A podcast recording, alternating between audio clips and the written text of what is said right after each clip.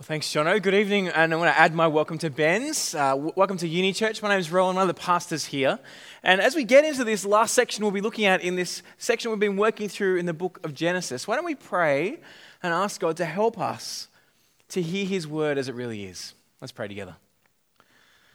Lord God, as we come to hear your word tonight, we're very aware that your word is living and active that it is sharper than a two edged sword. And so tonight we ask that you would cut through all of the junk in our lives, the excuses we make, and the barriers that we put up, so that we might hear your word as it really is the word of the true and living God. And that we might walk away having seen you more clearly and ourselves more clearly and respond by loving you.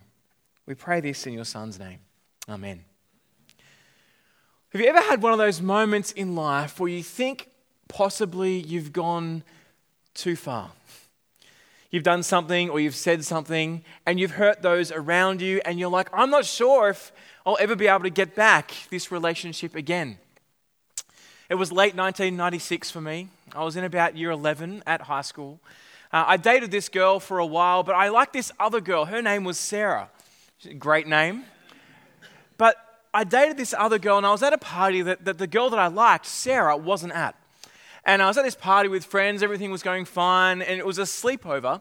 And uh, we decided, I decided that, look, it had gotten a bit late. It was kind of getting towards the one, the two o'clock, and nothing good happens after 12. So I was like, right, I'm actually going to go to bed. And so there, there are a number of people that were going to, going to bed early. Um, that was early at that point. Um, I'm going to bed early. And so I just went, went found this room, and I'm like, great. Uh, there, there was bunks. There was people sleeping on the bunks. And so then I came and put a mattress on the floor, and then lights were out. I, I laid down on the floor to go to sleep. I thought, great, this is good. Everything's great. Until my ex girlfriend came in. And she decided she wanted to go to sleep. And so she put her mattress next to mine. The room was pretty small, we were pretty close. And I'm like, okay, this is a bit awkward, but I'll just lie here still. Anyway, she then goes to me, How close are you? And I'm like, I'm here. You know, this is year 11 kind of stupidity. She then goes to me, Hey, my heart's beating really hard. Can you feel it? Grabs my hand and puts a hand, my hand on her chest. And I'm like, Ah, what is going on? Then she kisses me and I'm like, ah, what is going on again? And then I'm like, hang on a minute, I like this girl called Sarah. This other girl is here. What is going on at this moment? I left the room, went to somewhere else, chatted with a friend who was a Christian. We prayed together and said, this is not a good thing to be in. Then I had the next day, which was school and the reality of talking to Sarah, who was a good friend, and I was thinking possibly about dating, and I'm like, ah, how do I explain what's gone on? Only to find out that another girl had already told Sarah what went on. Because she was in the bed, apparently asleep, but not, and said that I'd kissed my ex girlfriend, and I'm like, ah! There are moments in life where you think possibly you've done something that you might not recover from. I don't know if you've been in those situations. Throughout the book of Genesis, we've been hearing story after story after story of God's love for creation, making the world, making us in relationship with God, and it was so good. But then us turning our backs on God, humanity saying, No, I want to be the center of my life. I want to rule my life my way. And we've seen the reality of what works. We get booted out of the garden because of that. Relationship with God is broken, relationship with creation is broken. Then we see story after story of mankind starting again, a new start, a new beginning, which, by the way, is why Genesis is called Genesis. It's the book of beginnings. And, and we see then God show love to his people again. And we, we see with, um, with, with Seth, there's a new family line from the Cain and Abel killing that kind of goes on. And then it starts again, and then there's a restart. Creation turns their back on God again, and we get the flood, and God wipes it out. But he, he brings through Noah. And it's this great hope that God says, It's okay, I, am going to provide a way for humanity. And, and they come out of the ark and it's a restart again. But then it continues, and we get to the Tower of Babel where mankind is trying to build their own tower of reputation, their own tower of goodness to say, Look how good we are. We don't need you, God. And God scatters them. And, and, last week, as we looked at Genesis 11 and we saw the Tower of Babel, there was all the signs that had been there previously except one God's grace. Nowhere in Genesis 11 does God give a way out. And there's a question for us as Bible readers as we come along Have we gone too far? Has humanity pushed it to the point where God says, Enough is enough. There is no more relationship anymore. I do not want to deal with you anymore, for you've turned your back on me far too many times. And it might be what you're feeling tonight. You might have come along to church and thinking about, I don't know where I'm at with God, but I know the things that I've done and the things that I've said, and I'm actually not sure what the way back to God is. I'm not sure what I can actually do or if it's possible for God to have me back. Or perhaps you've just gone stale. You're just tired and you've kind of been coming along and going through the motions and you're thinking, ah, I'm not good enough for God. How can He want me? How can I move forward in this life? Well, friends, that's where we're at in this book of Genesis. And what we're going to see tonight is that while God is just and does give his punishment, he's also incredibly merciful. Mercy is not getting what we do deserve, not getting the punishment that we deserve. And we see in Genesis 12 the answer to the, the, the kind of missing reality of God's grace and forgiveness in Genesis 11. Here we see God's love is so big, so radical that he steps into the world and he makes a promise that is for you. In fact, you and I highlight in this passage tonight. We actually see ourselves in it. It speaks directly about us. When I was a kid, much, much younger, my parents gave me this book that was kind of written with, your, with my name in it. I don't know if you ever had one of those books where you get write off to the, the printers and they, they've kind of got a form of how the story goes and you give them three friends' names and the name of your street and then they, they kind of print it and it comes back and you've got this book and it talks about, you know, me, uh, Rowan had his friend and his friend's name was Alex. And I was like, oh, that's my friend. It's like this moment of, wow, it's about me. And that they lived on this road and explained the road that I lived on. And I'm like, man, this book is amazing. And it suddenly feels so much more relevant because it's talking about me. And I honestly used to hate books. Books are just so boring. I'm like, oh, who'd want to read a book when there's a movie? Get through so much faster, right? And, and but this book, I was, I would read it. I'll be like, oh, this is about me. Uh, maybe that's saying more about me than it is about books in general. But when it references us, it shows us the relevance of it for us. And as we get to this part of the Bible, as we get to God's grace and forgiveness for humanity, as we see the answer to the question of has humanity gone too far, we see our role in this part of the Bible. Genesis 12, verse 3 says this All the people on earth will be blessed through you. He's talking about a man named Abram, and he's saying that through Abram, all peoples on earth will be blessed through him all peoples of earth. Those words there, God had you and me in mind. Here we are. All people of the earth will be blessed through him. You're sitting here thinking, who's Abram and how am I blessed through him? What, how, what does this mean for us? Well, come with me and have a look. Because no matter what you think about God or Christianity or Jesus, you need to recognize that because this book that's written 3,000 years ago is talking about us, it's got incredible relevance for the way that we live. So come with me, and before we understand our part in this book, let's understand the story of Abram. The story of Abram. That's the first point in your outline. If you want to write something down there, Abram's story. So, who is Abram? Well, he's the second most important person in all of human history. Second most important person. You see, the Jews, Muslims, and the Christians all say that he is the foundation of their faith. He's the beginning place of where their faith started.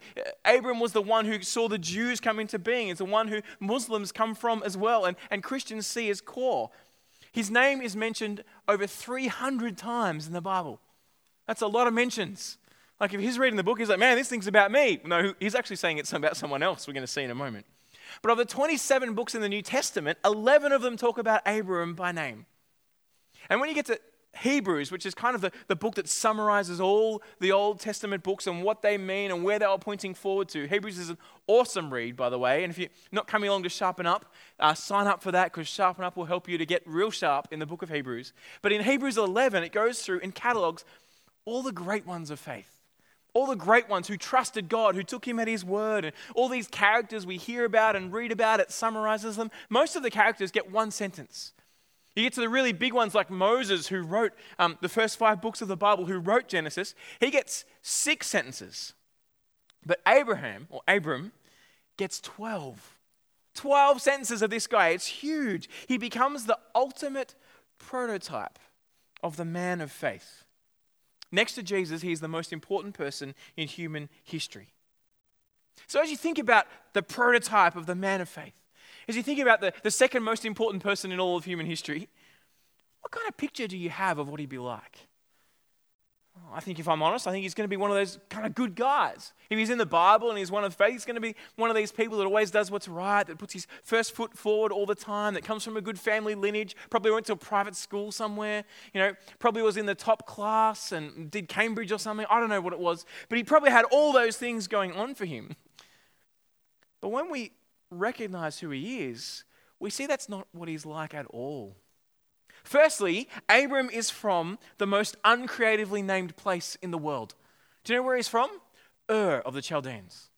Now imagine as they're coming up with, what are we going to call this place, guys? I don't know. Uh, it's a great name. Let's call it Ur of the Chaldeans. Where are you from? Uh, oh, awesome. Like it's just stupid name. Like it's crazy. Ur of the Chaldeans. We actually know a fair bit about Ur of the Chaldeans because of the work of an archaeologist called Sir Charles Woolley. Uh, you, you can go to Ur today. Do you know where it is? Iraq. Iraq. In the middle of Iraq, they found an ancient kind of brick dated around 2000 BC, which would have been the time of Abram.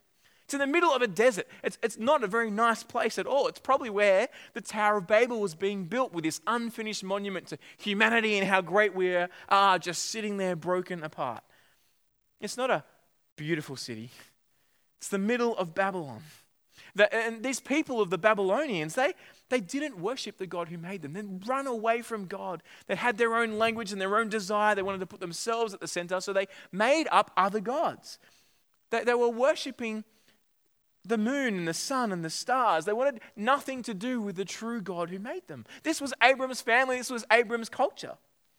The next thing we hear about is his kind of lineage. Abram's place that he lived in was called Ur, pretty uncreatively named. But what's worse was his dad's name. Do you know what his dad's name was? Terror. How about that for calling your kid? I'm going to call this kid Terror. How do you reckon they're going to uh, turn out, right? Not good. If you call your kid terror, they're probably going to be a terror. There's something like that. Now, it didn't really mean terror in Hebrew. I'm aware, Rowan, this is written in Hebrew. Don't think it really means terror today. No. Do you know what it does mean? Mountain goat.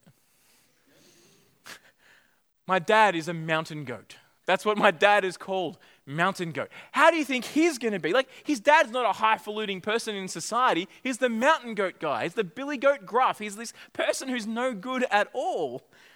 If you call your kid mountain goat and you're from Ur of the Chaldeans and you're around a bunch of people who do not worship God, you're not really in the lineage of someone who'd be the bright shining star of God's people, are you? Listen to what Joshua says about Abram's father. It's in Joshua 24, verse 2.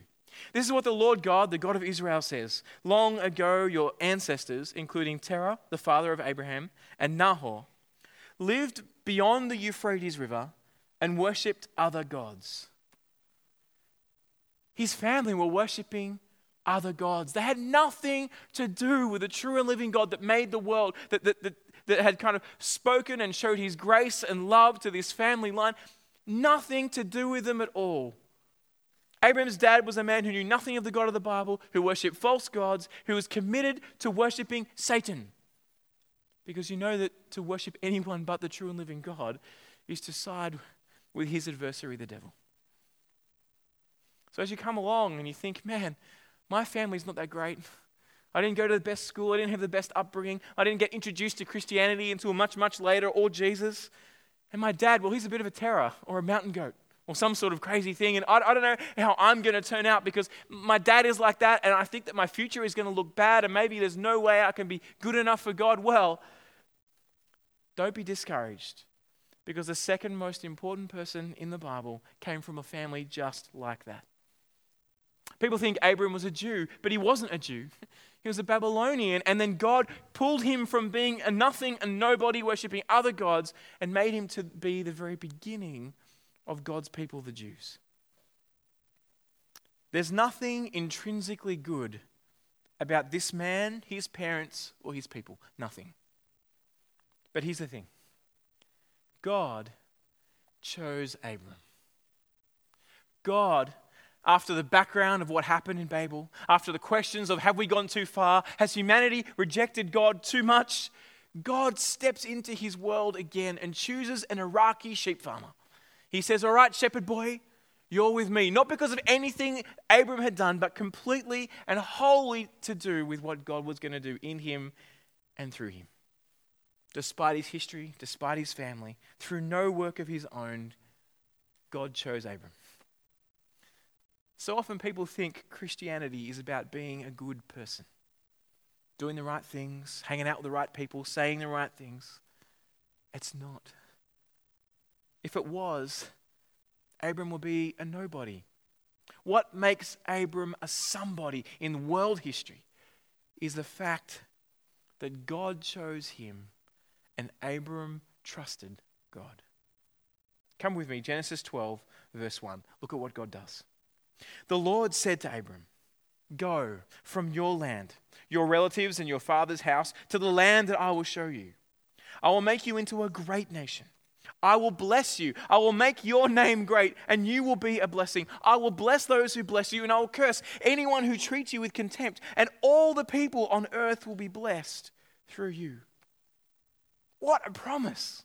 Can you imagine God saying that to you? Imagine Him saying just to, to, to leave and make you into a great nation, that He would bless you and make your name great, and that you would be a blessing. You're kind of like, what? The Iraqi, the Iraqi shepherd boy? The crazy guy whose dad was a terrorist mountain goat and came from the most unimaginatively named place in the world can, can have this? How does that happen? What did he do? Nothing.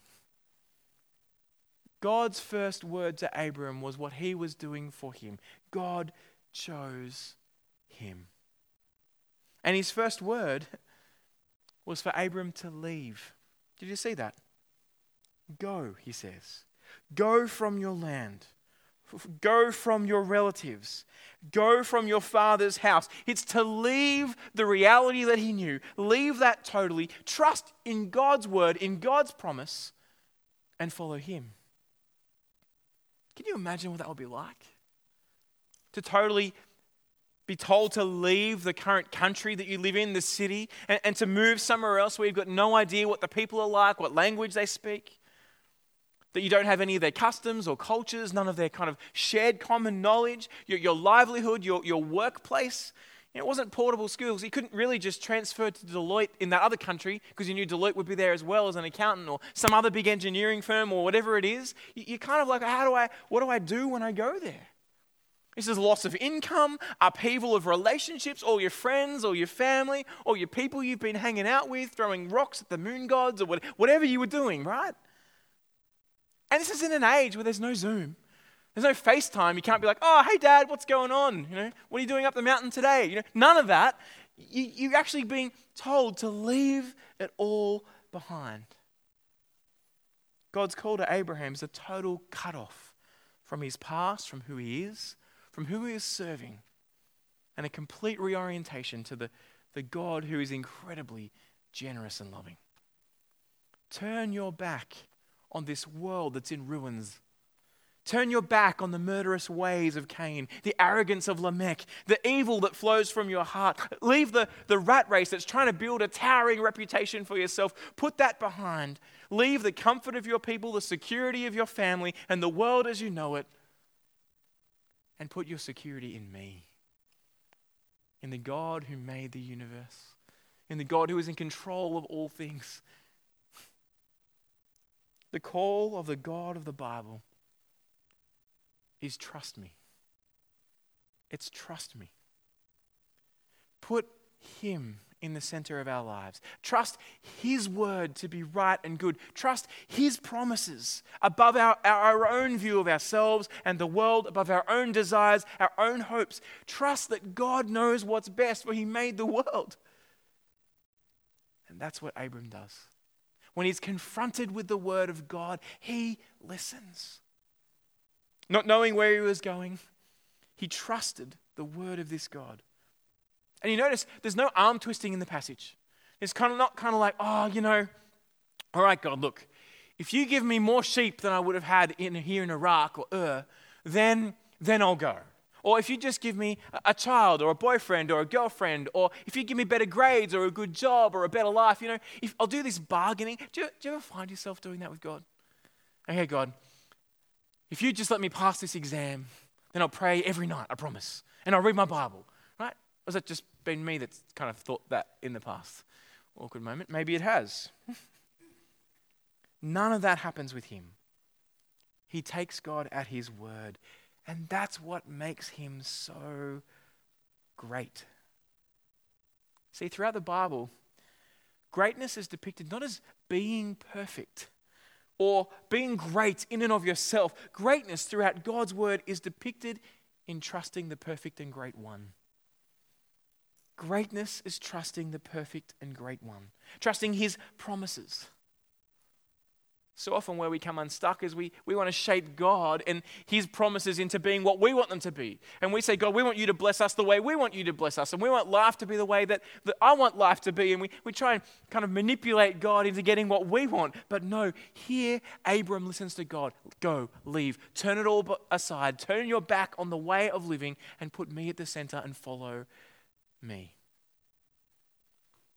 Here at Uni Church, that's exactly what we want to be like. We want to be like people who listen to the word of God, who let God's word shape us and keep putting aside our twisted views and actually let God's view of the world shape the way that we live. Here at Uni Church, you, find that the Bible is the absolute authority in everything because it is the Word of God. You don't want to hear what's going on in some dodgy pastor's head out the front. You don't want to hear the ideas he's got to say to the world around us. We want to hear what God has to say want to open up his scriptures and be like, man, we want to listen to you. Abram trusted the bare word of God. He was confronted by it and he listened. How are you going at trusting the word of God? How do you find the Word of God and its role in your life? Where, where are you going? Ah, oh, it's good, but maybe it's just a bit too much noise. I've got all this other stuff going on and all these other competing voices. Abram took God at His word and he trusted Him. You know what's even more incredible about him? He didn't have history of what this God was like. So, you and I today, we've got nearly 4,000 years of God's history and action in humanity of the way that God has worked. We've got the stories recorded for us in the Bible. We've got 4,000 years of God keeping his promises and fulfilling his promises. And we've got no excuse, really. Abraham's just confronted with the word of God, but us, we can see that God had promised so many things. And we see their fulfillment throughout history, throughout Scripture. Abraham hears and Abraham goes to a land he doesn't know anything about because he trusts the Word of God. All he has to cling to is the promise of God. But what a promise it is. Did you see it? I will make you into a great nation. Genesis 12, verse 2. I will bless you. I will make your name great, and you will be a blessing. I will bless those who bless you, and I will curse anyone who treats you with contempt. And all the peoples on earth will be blessed through you. Do you see how this is the reversal of Babel? Babel was mankind trying to make a name for themselves. They were gathering together, speaking one common language, so that the world around, everyone would see how great united humanity is, that we don't need God. So God scatters them with different languages, and you're like, what will happen? Has it been too far? Is this the end? And then God says, No, I will make you great. You won't make yourself great because you can't make yourself great. I will make you great. And I'll take the, the worst of the worst, the person who's a nobody in the world, an Iraqi sheep farmer, and I will make him into the most important or second most important person in human history. Genesis 12 verses 1 to 3, is the controlling trajectory from this point on for the whole lot of the rest of the Bible. From this point on, the rest of the Bible is talking about these promises how God will bring about His people, the ones that He chose, how He'll bring them back into relationship with Him and make them great and fill the earth through this nation and bring them into a land that will be theirs and then bring them blessing and life that will last forever and through this nation be a blessing to the whole world. This is what the rest of the Bible is about. Friends, highlight this part of your Bible. Keep looking for its, its bells that keep ringing, the thread that runs through the whole of Scriptures, because this kind of controls what God is doing. This is his plan and purpose. The Bible's about God expanding and fulfilling this promise to Abraham, to Abraham's family, and to the whole world. This is the beginning of God's mission to restore humanity to himself. the answer to the question, have we gone too far, in this promise is a resounding no. There is possibility of relationship with God. You know, in the story of Sarah and I, we ended up getting married. I explained what happened to her, what happened to me. I explained it to her. She forgave me. Uh, it was kind of very, very generous of her. And then we have this great relationship. Yes, it has its ups and downs, but there was hope beyond. And here, we have an even clearer picture of the hope that is beyond. And the reason why is because it has nothing to do with Abram. It's God who does it. I will make you into a great nation. I will bless you. I will make your name great. I will bring blessing to the rest of the world through you. What a contrast that is to Abram's parents at Babel. If Genesis 11 was the city of man, Genesis 12 is the beginning of the city of God. It's the city God builds, it's the people God builds, and it's a city of blessing. Abraham would get what he and we could never achieve ourselves blessing, nation, and name. Through Abram, kings would come. Other nations would call him princes, a prince in Genesis 23, verse 6. Um, a thousand years later, King David would be his great, great, great, great, great, great, great, great grandson and be the greatest king in the Old Testament. His son, King David's son, Solomon, would be the wisest person to walk the face of the planet. Other nations would flock to him. You, you read through the biblical story and you're like, wow, God is keeping his promise. He's seeing this nation come and, and take over a land and be great, and other nations be blessed as the Queen of Sheba comes to Solomon and asks for wisdom, and he, he gives her that. And you see the world being blessed, and you're like, wow, God does keep his promises. But one of the problems is, it seems not all of his promises have been kept. So I hope you're sitting there and saying, but, but Rowan, um, Israel now is one of the most hotly contested pieces of land on the planet. The Jews kind of were reborn, you know, 50, 60, 70 years ago as a nation. And and they're not really kind of the, the center of the universe. They're not the ones through whom the rest of the world is being blessed. Maybe God hasn't been able to do what he said he would do. Maybe his promises aren't actually secure. Well, in order to understand what God's promises actually meant, we come to the part of the New Testament where Paul in Galatians helps us to understand what God was doing when he made these promises. You ready for it? Galatians 3:16. It's on the screen. Now the promises were spoken to Abraham and to his seed, singular. He does not say and to seeds as though referring to many, but referring to one and to your seed who is Christ. Let me read it again because what he's saying is the promises that God gave to Abraham were actually promises about Jesus. Now, the promises were spoken to Abraham and to his seed, singular, his child, his descendant. Who is that? He doesn't say, and to seeds, as into all of those that to come, but referring to one and to your seed, who is Christ. The only way to understand Abram's story and how blessing comes to you and me and to all humanity is to recognize Abraham's offspring, Jesus. Is to come to Jesus' story, which is the next point in your outline Jesus' story. The blessings of the world that were promised to Abram would come through Jesus. The greatest name on earth would be Jesus. Philippians 2 tells us that every knee will bow and every tongue will confess that Jesus Christ is Lord. About six or seven years ago, some professors from Cambridge University did a study on who has been the most influential person in all of human history. They used a number of mathematical equations and Wikipedia and a few other things to kind of work out who's been the most influential, particularly in Western culture. And the answer has, has been Jesus of Nazareth. Another nobody from a hick town kind of called Nazareth becomes the most influential person in human history. Why? Because God keeps his promises. Because God said he would bring about his plans and purposes through Abram's seed. And as we come to Jesus, we see the one who always put, put God at the center of his life. As you see the life of Jesus, he always treated his Father rightly. He always took God at his word. He lived the perfect life, and then Jesus came and died in our place. Next weekend, we'll be celebrating Easter together. We'll be celebrating the reality of what Jesus' death meant. That as he died, he took the penalty for us, turning our backs on God. But not just us. Romans 3 tells us that God had passed over the sins that had been committed beforehand because he was waiting for the time that he would pour out his wrath for those who trusted in Jesus. He would pour it out on Jesus. That as Jesus died, he died as our substitute in our place. He took the punishment for all the wrongs that have happened so that we could stand forgiven if we trust him, who is the Word, the Word of God. Friends, Jesus stepped into our world. He died in our place. And he rose again, showing that death has been defeated. What greater blessing is there that life in than life that does not end? Life that goes on forever.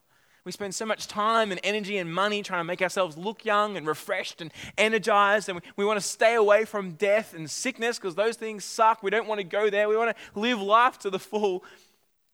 Jesus steps into the world and says, I've conquered death. Paul can say, Where, O death, is your victory? Where, O death, is your sting? For those who trust in Jesus, life after death is a certain reality. As certain as God's promise to Abraham that through his seed, he would make the nation great. He would bring blessing to the whole earth. The land that they were possessing now becomes a greater and expanded land. It's the whole earth. It's a new creation as Jesus comes back. Oh, it includes this little West Bank area in Israel that they were given when they came in, but it's the whole earth. And now it's like this family of the Jews comes down to one Jew, and then everyone who trusts in Jesus is united to him. And so this nation is, is all those who call Jesus their King and Lord. It's Christians. The whole Bible, friends, is about Jesus. He's the answer to all our questions. He's the hope for all our fears. He's the fulfillment of all our dreams. Everything we need is found in Him, life that does not end. He is our blessing, relationship with God the Son and God the Father through God the Son. God the Spirit living in us, the reality of life with Him in the new creation. He's our joy and our treasure. It's all about Him. When you compare all the things that we live for, our reputation, our career, things, comforts, pleasures. Oh, they're nice for a while, but they're like candy floss, aren't they? You get them for a bit, they taste good, but then they just go to nothingness. What Jesus offers is life forever.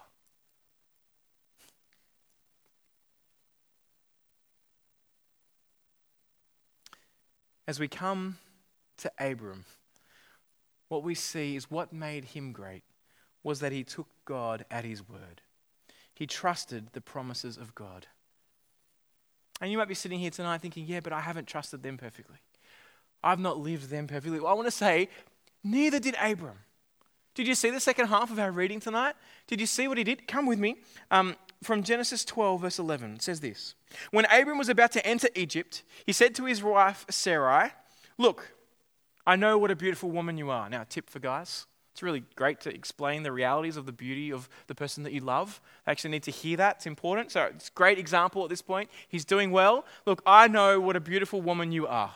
And you can see him, like his eyes, he's like, oh, I just love you so much. He's besotted with her, right? When the Egyptians see you, they'll say, This is his wife. They'll kill me, but let you live. Please say you're my sister, so it will go well for me because of you, and my life will be spared on your account. Now remember, this is the great one of faith, of trust. The one who took God at his word and believed him. Now he gets to Egypt and he's like, oh, actually, but the wife God gave me, this, this woman who's with me, she's a bit too good looking. And they're going to kill me. So I'm going to lie to them and, and bring about my own kind of salvation, my own way of moving forward here and say, Sarah, can, can you please just lie? Say you're my sister they'll just sleep with you, it'll be fine. You sleep with them for a bit, and then they won't kill us, and then we'll move on, and like everything's happy. Is, is that okay? We're sitting here going, no, that's not okay. Be a man. Stand up. Say, no, she's my wife. Trust in the word of God. He promised to bring you blessing. They haven't had kids yet. He promised that through his seed, his descendants, that, that they would have many, many children. There is numbers in the stars. As we, the number of descendants would be as, as many as the number of stars we read in, in Genesis 15 and 17. He didn't trust God fully in this. He kind of trusted, he kind of went, but, but not fully. Look what happens. When Abram entered Egypt, the Egyptians saw that the woman was very beautiful. Tick. Pharaoh's officials saw her and praised her to Pharaoh. So the woman was taken to Pharaoh's household. We're like, no, don't let this happen. He treated Abraham well because of her. So Abraham's going, oh, now I'm experiencing the blessings of God because I've lied, because I've brought about it myself. And you're like, ah, oh, idiot. He treated Abram well because of her, and Abram acquired flocks and herds, male and female donkeys, male and female slaves and camels. And you're like, wow, is this, is this it? Bringing about God's blessing on your own terms? But the Lord struck Pharaoh and his household with severe plagues because of Abram's wife Sarah. In other words, God was like, This is not good. This is not cool. She is not yours, Pharaoh. So Pharaoh sent for Abram and said, What have you done to me? You can imagine him at this point. I thought she was your sister. Like, we've given you all these blessings. Dude, you could have told me earlier. Why didn't you tell me she was your wife? Why did you say she's my sister so that I took her as my wife? Now I'm getting plagues, all this stuff's going on. He says, Here's your wife, take her and go. You know what's amazing? God always brings about his plans and purposes, even in our own stupidity. Even in our failing trust in God, what matters is who we trust in, not how much trust we have. He did trust God. He trusted God to bring about his plans and purposes, but it was a failing trust, a fledgling trust. It wasn't like, whoa, you are amazing. Look at how much faith you have. You have trust like Arnold Schwarzenegger has muscle, right? That's the kind of picture that you kind of think would be right, but no. And as we come to this part of the Bible and we think through what we're like, and we ask the question, have I gone too far? Is my trust not enough? The answer to that question is, it depends on who you trust in if your faith is in the Word of God, in His promises, if you've seen who Jesus is and you've given your life to Him and said, I want to serve you with my whole life, with my all, and as you stumble through that, and as you fall down and fall back, you keep coming back to the God who keeps His promises, then your future is secure because God will not lie because God is the one who holds us in, because God is the one that brings us to the end. How great it is to trust in the God who keeps his promises. Well, here's where it affects our story. It's the last point I want us to look at tonight our story. See, it seems to me when you understand what God has offered us, like Abram did, when you get a grip on who God really is and his power and strength and, and faithfulness, when you see all the fulfillment of God's promises and how, how, how, to what extent He has gone to God the Son Himself dying in our place, then you see that all of life is about taking God at His word. When you recognize those things, then it changes you to be a person on mission.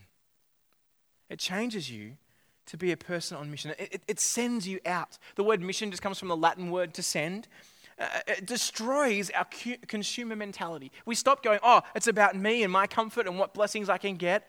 And suddenly you become captured by the God who's made these promises and treated us not as we deserve. And you say, okay, I'm, I'm in. I want to follow you. Look at who you are. Look at what you've done.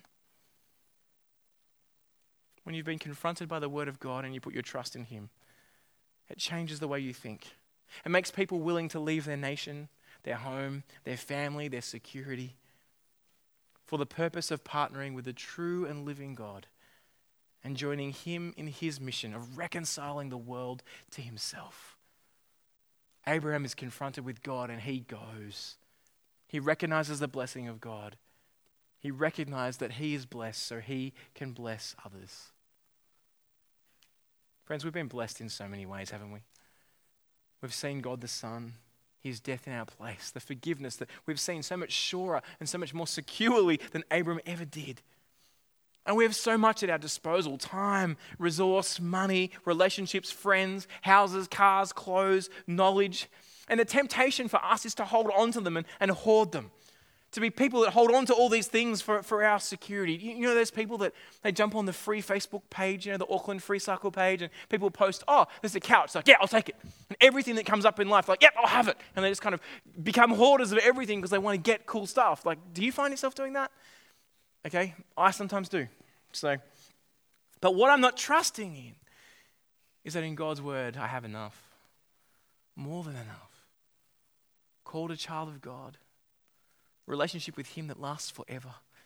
the promises and security of the true and living God, when you recognize who is addressing us when we read the Bible, and you see what he offers relationship with him, forgiveness of our sins.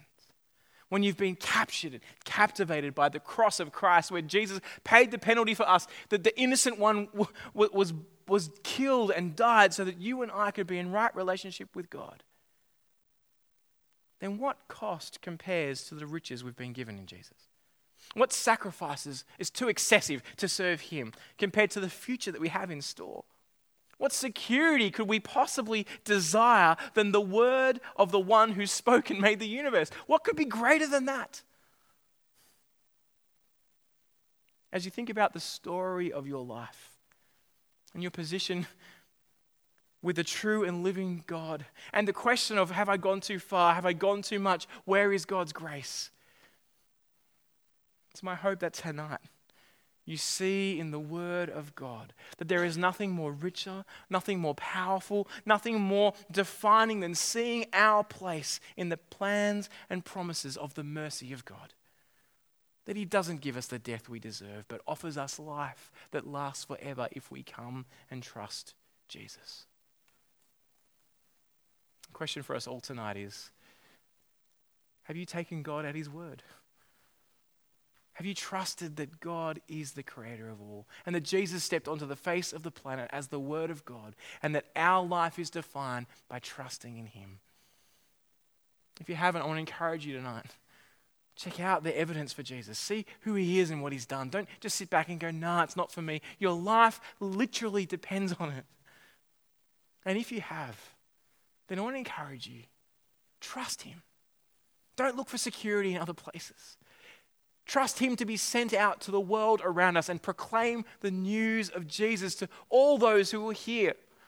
Don't seek after our own security and reputation and comfort, but use the privilege of knowing that you have the greatest security, the greatest reputation, and the greatest comfort promised that anyone could ever have in the person of Jesus.